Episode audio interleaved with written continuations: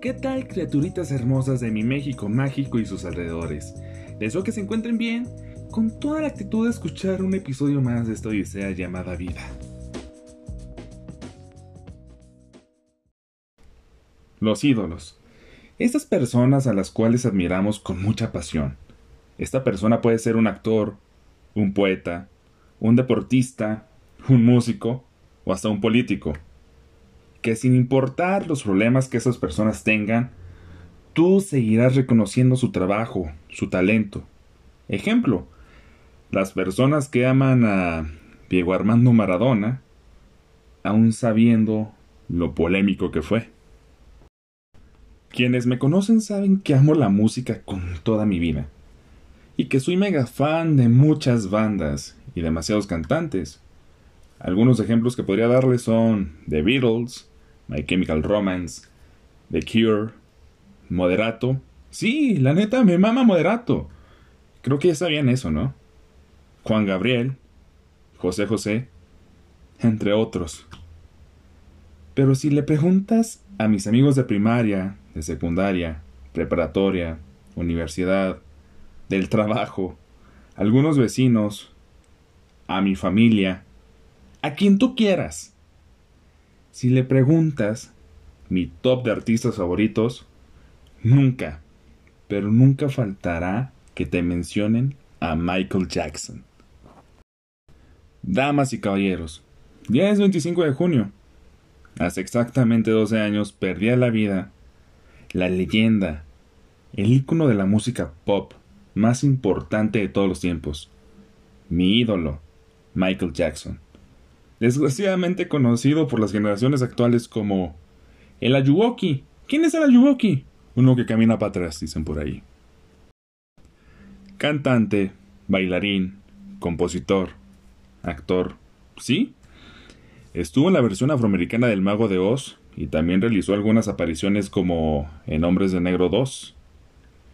El señor era un productor musical, pero sobre todo era un filántropo razón por la cual en alguna ocasión estuvo nominado al Premio Nobel de la Paz en el lejano año 1998, fecha de nacimiento de su servidor.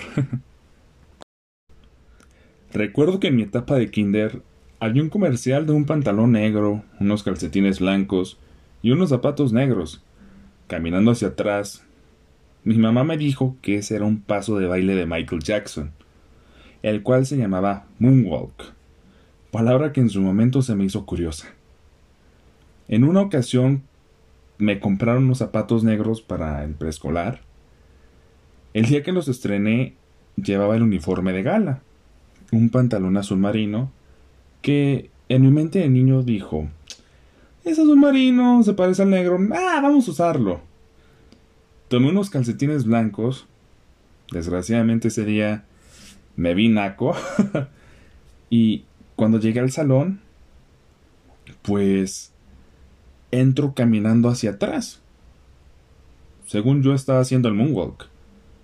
Hasta que un compañero llamado Aldo, fíjense, todavía me acuerdo su nombre, se me quedó viendo así con cara de, pues este güey, ¿qué le pasa? Está defectuoso el morro. Y me dice, ¿qué, qué, qué es eso? Y le comento. Es un paso de baile. Sí, de Michael Jackson. Es un paso de baile. Con esa voz era un niño de kinder. Desconozco si iluminé su mundo, pero intenté hacerlo. Imagínate ser un niño fanático de MJ en una escuela pública. La verdad, por experiencia propia, sé que no es el mejor lugar del mundo, especialmente cuando predomina la música de banda los narcocorridos y el rap. De entrada, pensaban que yo era gay. ¿Por qué? Hasta la fecha sigo sin entender la relación.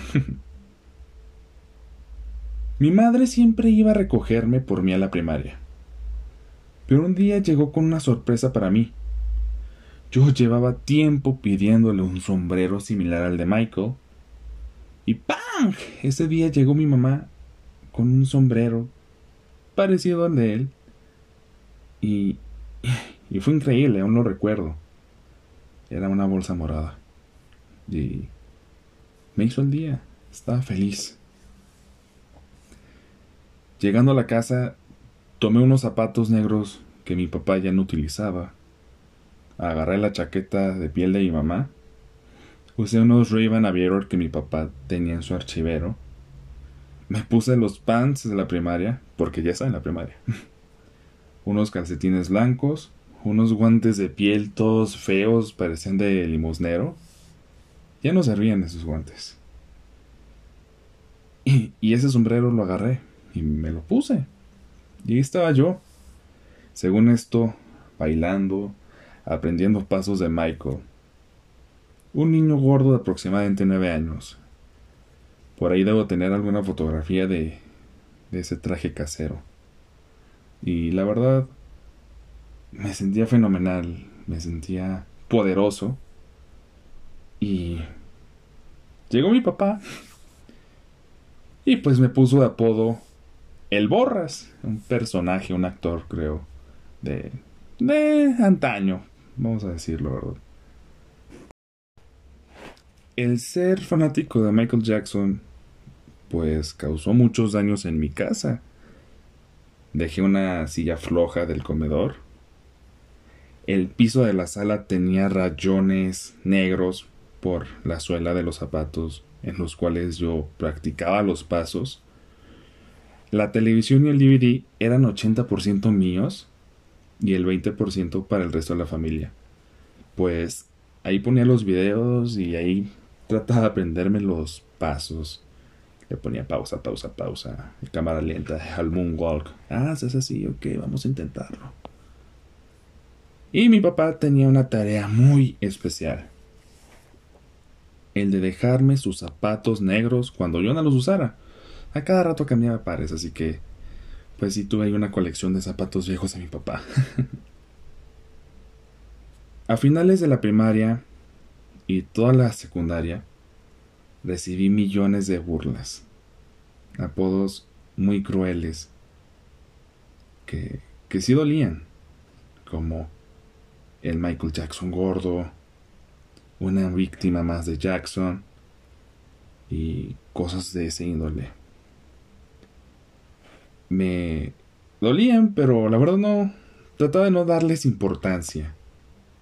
Algo dentro de mí decía que al escuchar a este artista estaba haciendo la diferencia. Mientras los chavitos de mi edad ya estaban en drogas, alcohol, diferentes vicios, o escuchando narcocorridos, pues yo escuchaba diferentes historias, como cuestiones de amor, el cuidado al medio ambiente, cuidarnos el uno al otro, o incluso sobre tener fe. Como ya había comentado, mi mamá pasaba por mí todos los días a la primaria.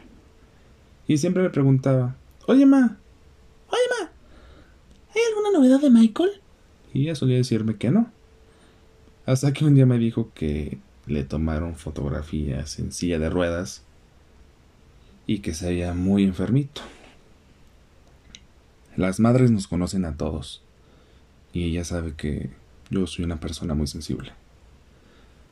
Así que me dijo Ricky, Michael sí se ve muy enfermito. Tal vez no dure mucho tiempo. Y la neta, me agüité pero pues la vida sigue, ¿no?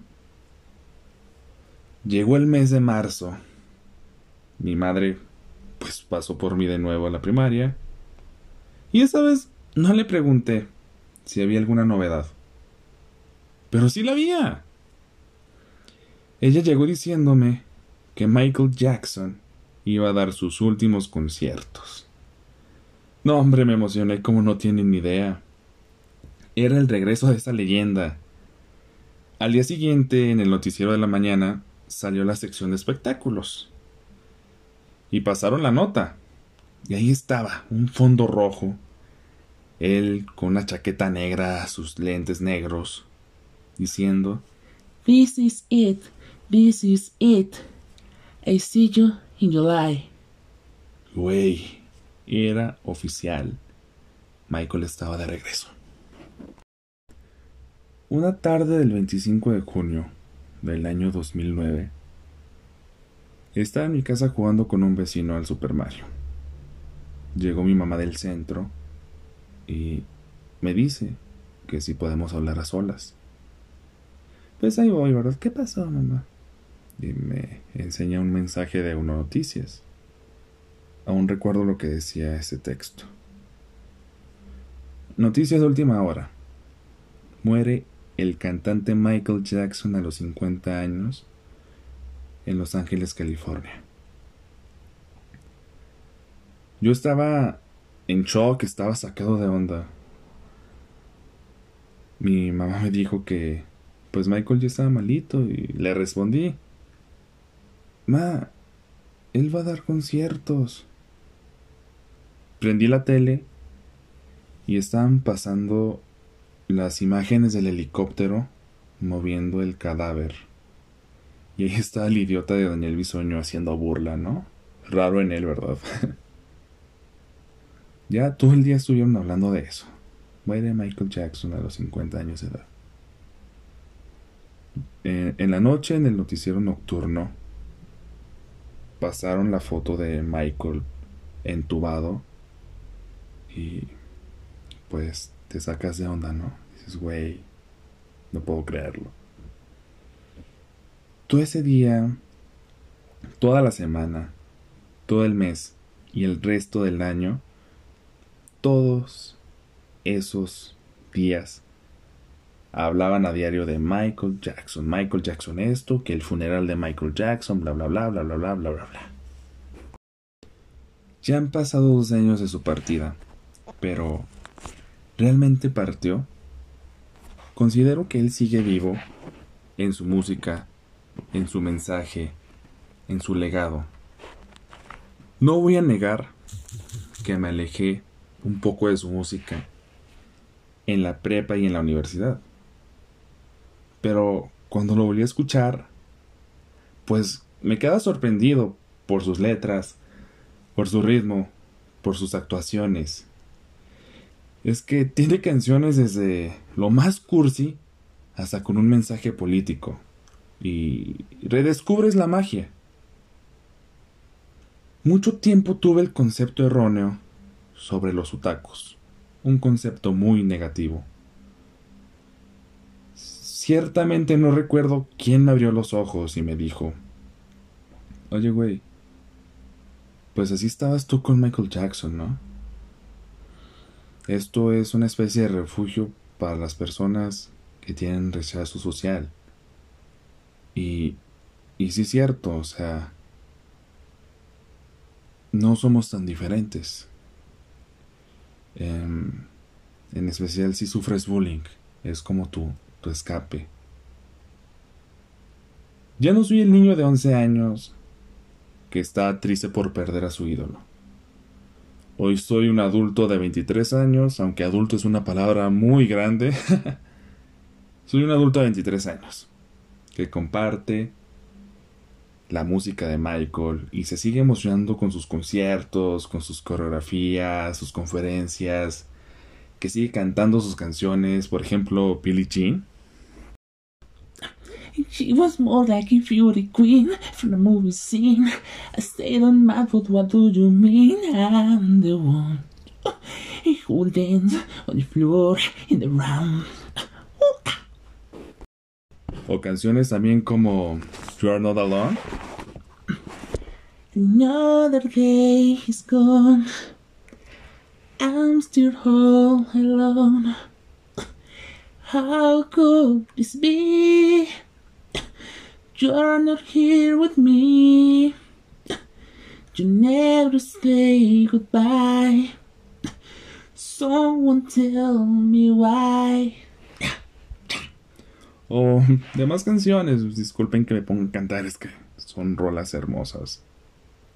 Pero nos dejó una enorme lista de canciones como Heal the World, Black or White, Thriller, Beat It, They Don't Care About Us. Esa canción es mega política, está buenísima, en serio. Escúchenla, vale la pena. Y más si te enfocas en el contexto social de la época. Y una joya. Está bien tener un ídolo. Y más si esta persona te deja una buena lección como ser humano. Si se burlan de ti por admirar a alguien, ignóralos. Al menos que esa figura te diga, mata a tu pareja, suicídate, roba un banco. Ahí sí, ten cuidado y mejor busca otro tipo de ídolo. O sea, hay que hacer bien a la sociedad. Me despido con esta pregunta. ¿Quién es tu ídolo? ¿Y por qué? A mí me gustaría saber, y si tú quieres, mándame tu respuesta. Neta, estaría padre hablar de este tema.